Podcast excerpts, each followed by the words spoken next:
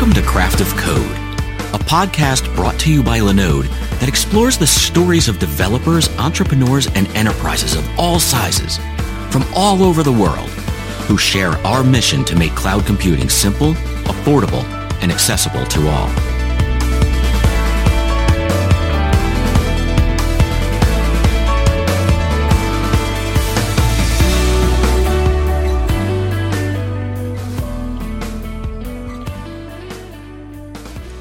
There are lots of benefits for smaller companies in moving to the cloud.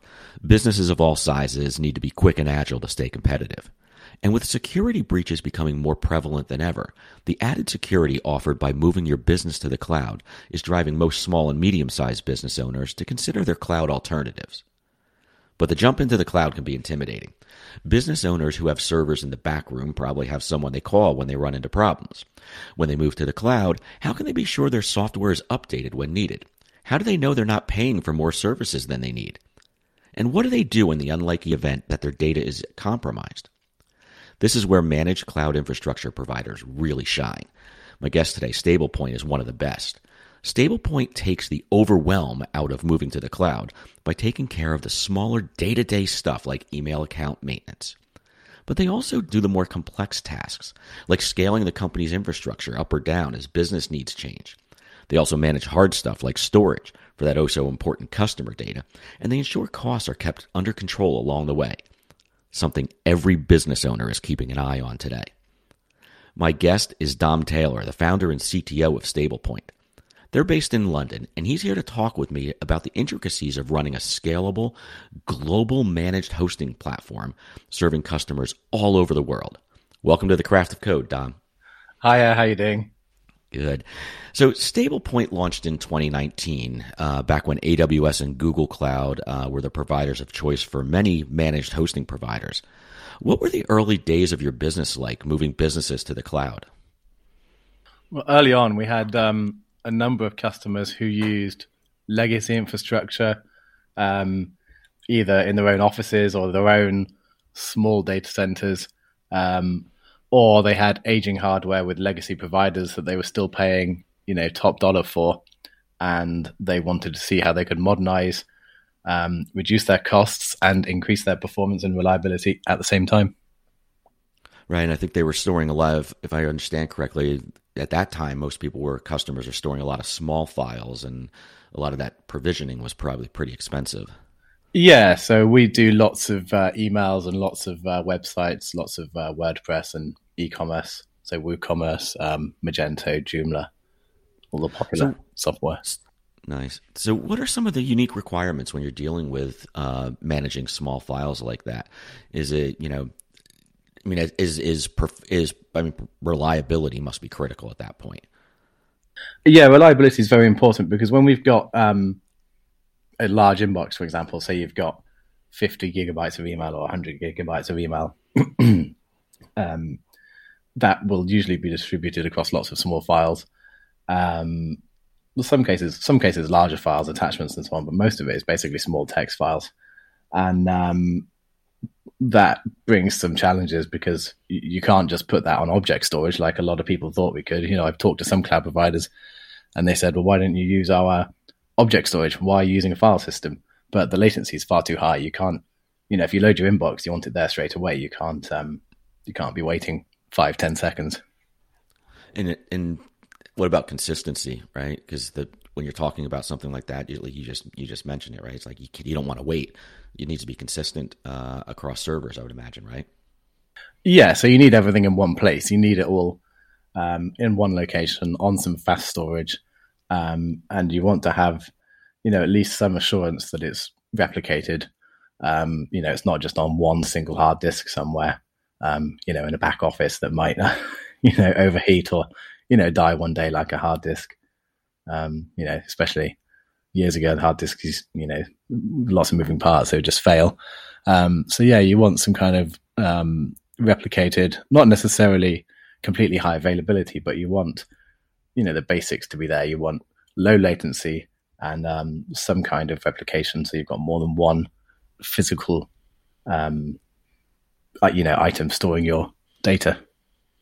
I go back to I go back to the uh, five and a quarter inch floppies. So yeah, I know what you're talking there, and uh, yeah, and, and you know, and then we moved up to you know traditional block storage, which is often slow because it's backed by you know spinning disks, uh, and now we're but now we're moving on up into you know into object and, and others for local storage.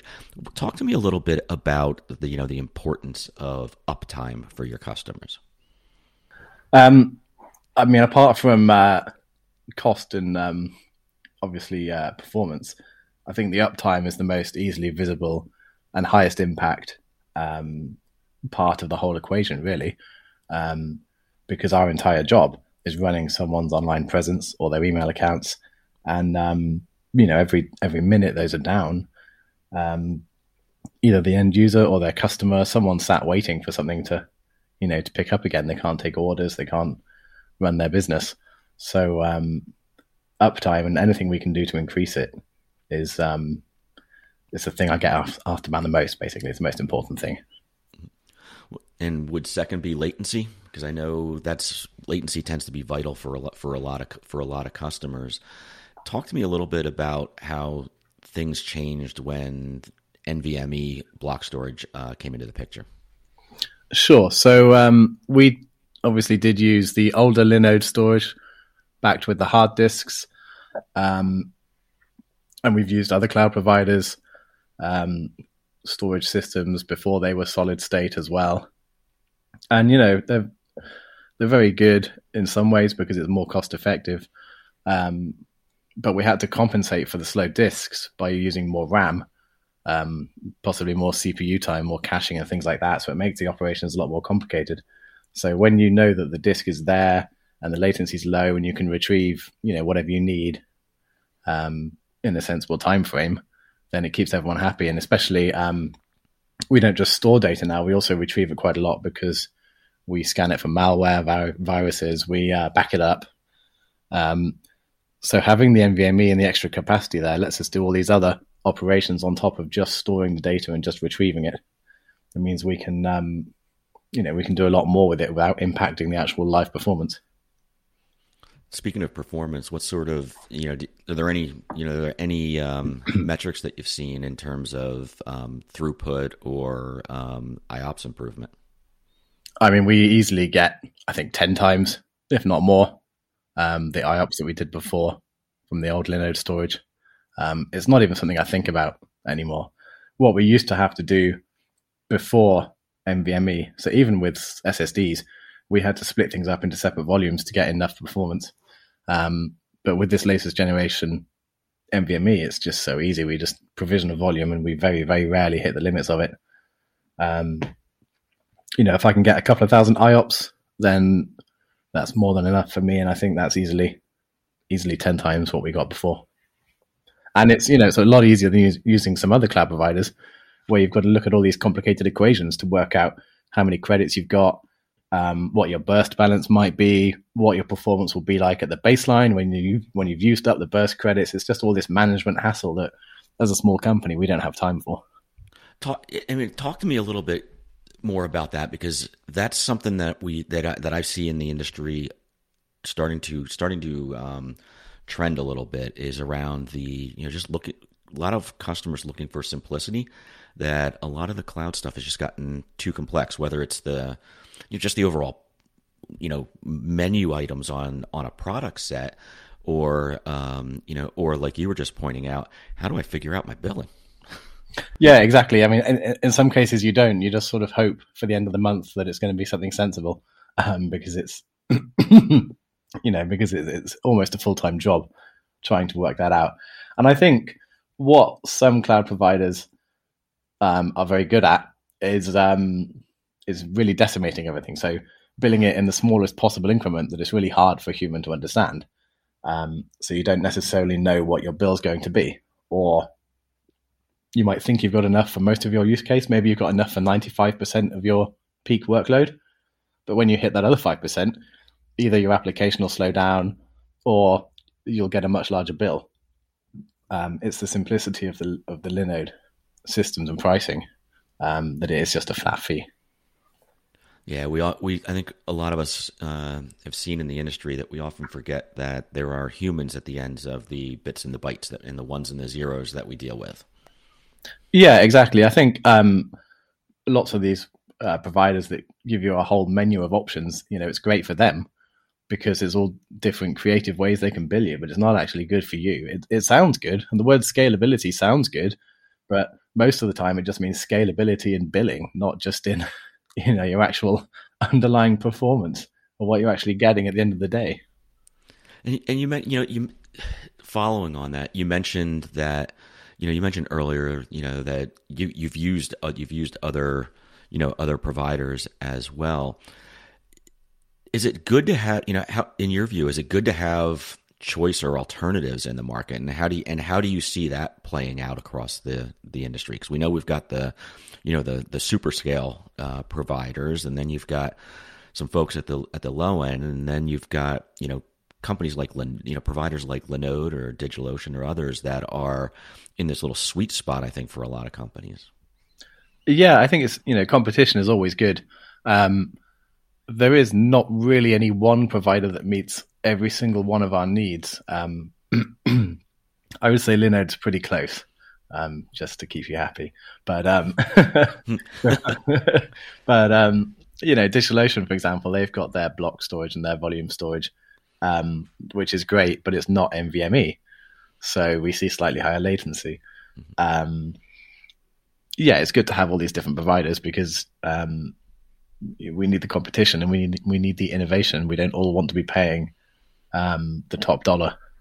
That um you know, that's the direction the market would go. If there was no innovation, everyone would be paying a lot more and getting a lot less, whereas, you know, in the tech industry we we're all innovators no matter what part of it we're in.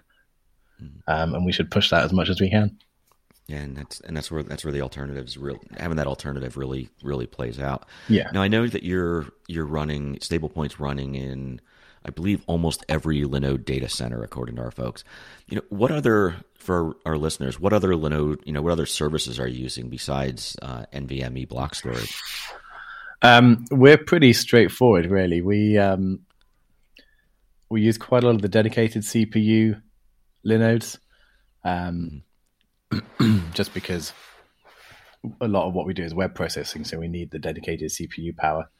Um, Those are great. We find them great value, um, great performance. Um, we also use the firewalls. Uh, I think we're starting to use the Kubernetes. Our systems don't really run on it. Some of our internal systems do, um, but we're not really a startup that just runs one app. Um, we run thousands of little apps for all our customers, and we just chuck them on the Linodes. Um, Yeah, some customers have dedicated systems, but most of them, they just sort of share resources. Um, for us, really, the firewalls are the are the most useful thing day to day. Um, mm-hmm. We get quite a lot of flexibility there that we don't sometimes get with other providers. Um, so, for example, when we get denial of service attacks, if they're not filtered out at the network edge um, by your systems, so, for example, if they're a layer seven flood, um or they target a port that isn't blocked for some reason, um, we can create quite good rule sets there to let legitimate traffic through. So that, that helps us. Um, yeah, apart from that, we're pretty boring, really. Well, boring. You know, I'm I'm of the I'm in the camp that boring is good.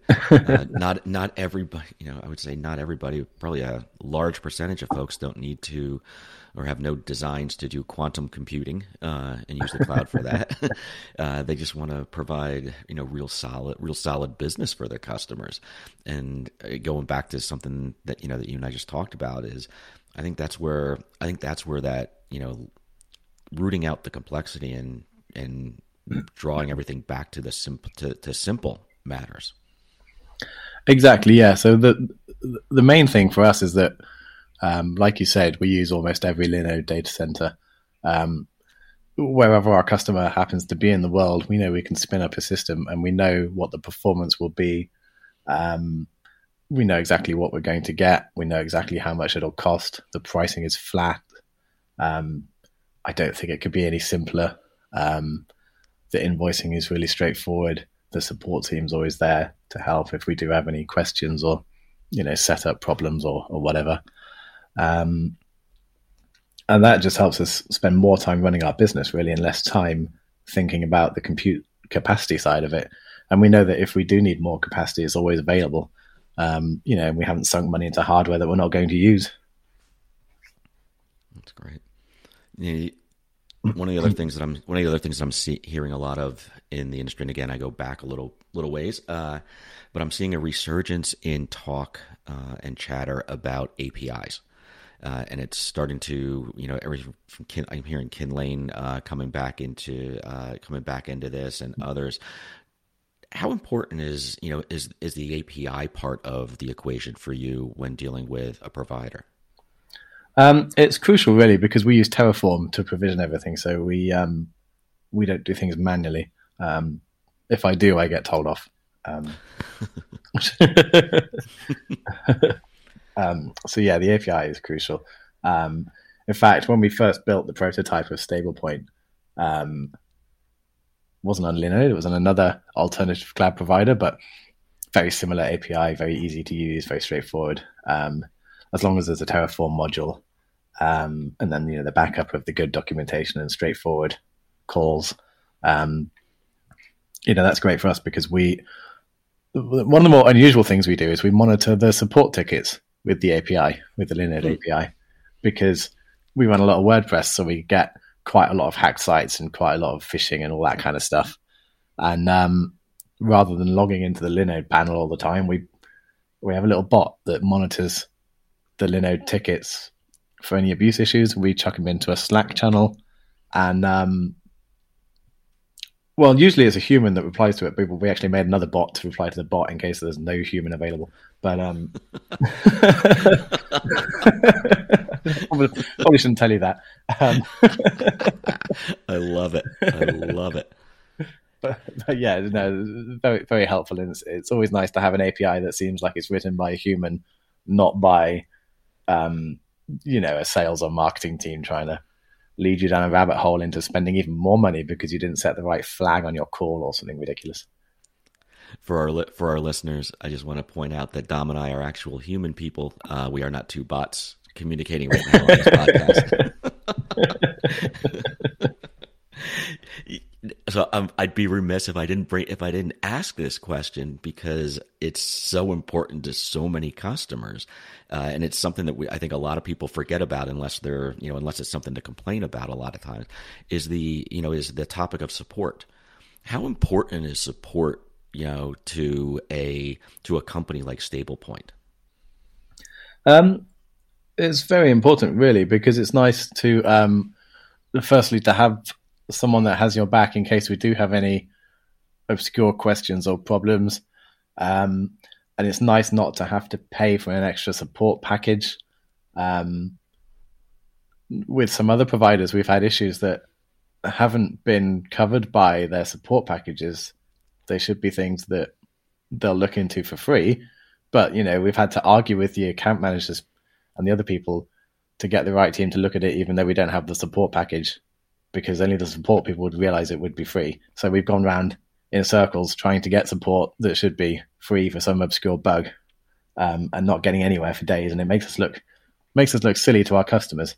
Um, so yeah, the, it's nice having a um, a friendly team. Um, it makes my day a little bit better if I open a ticket and get you know a nice friendly reply. Um, doesn't matter what it's about. Um, they're always there. They're always helpful. Um, we don't open that many tickets, really, because things tend to work.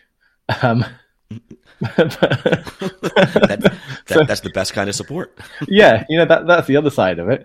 Um, but no, we love support teams. I mean, I'm sure our customers come to us for good support, but a lot of them, you know, they'd rather not contact us. They'd rather it just works. But it's nice, um, you know, it's nice that when you do need help, when you are stuck, um, you know, you've got someone there to help you, and you don't have to, to worry about paying thousands of dollars in extra fees um, for things that I think should be included as standard, because ultimately the support team's there to help you use the product, is what our support team is there for, for our customers.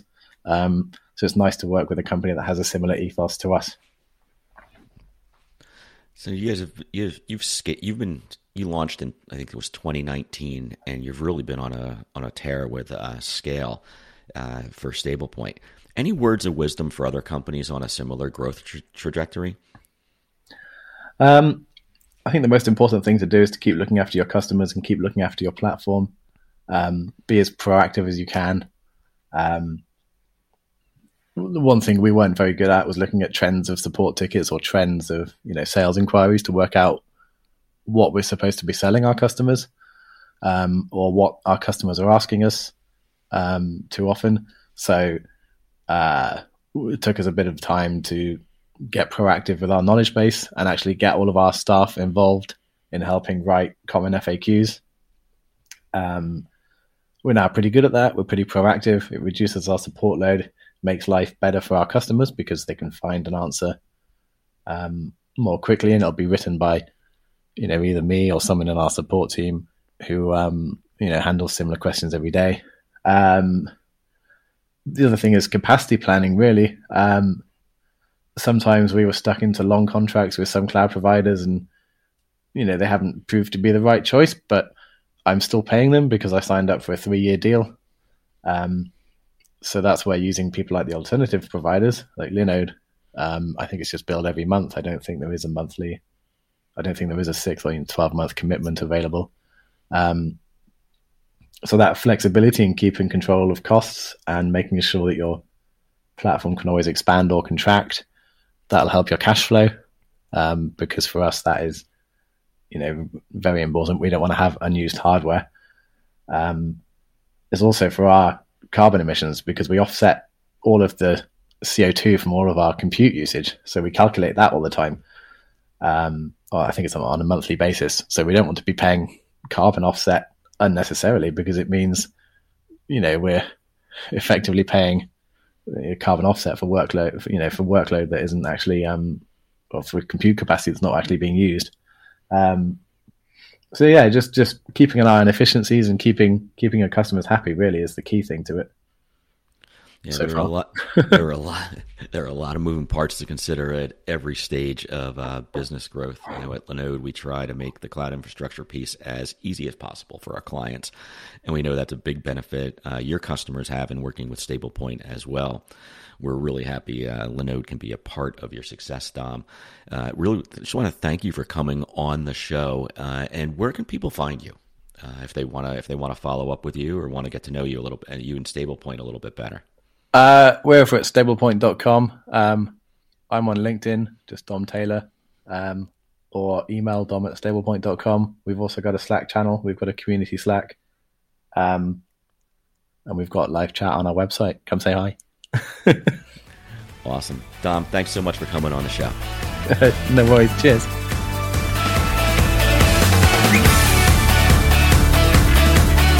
Thanks for listening to Craft of Code. We hope you enjoyed the episode. If you did, please subscribe to make sure you're the first to hear when we release future episodes. And we'd love it if you left a review.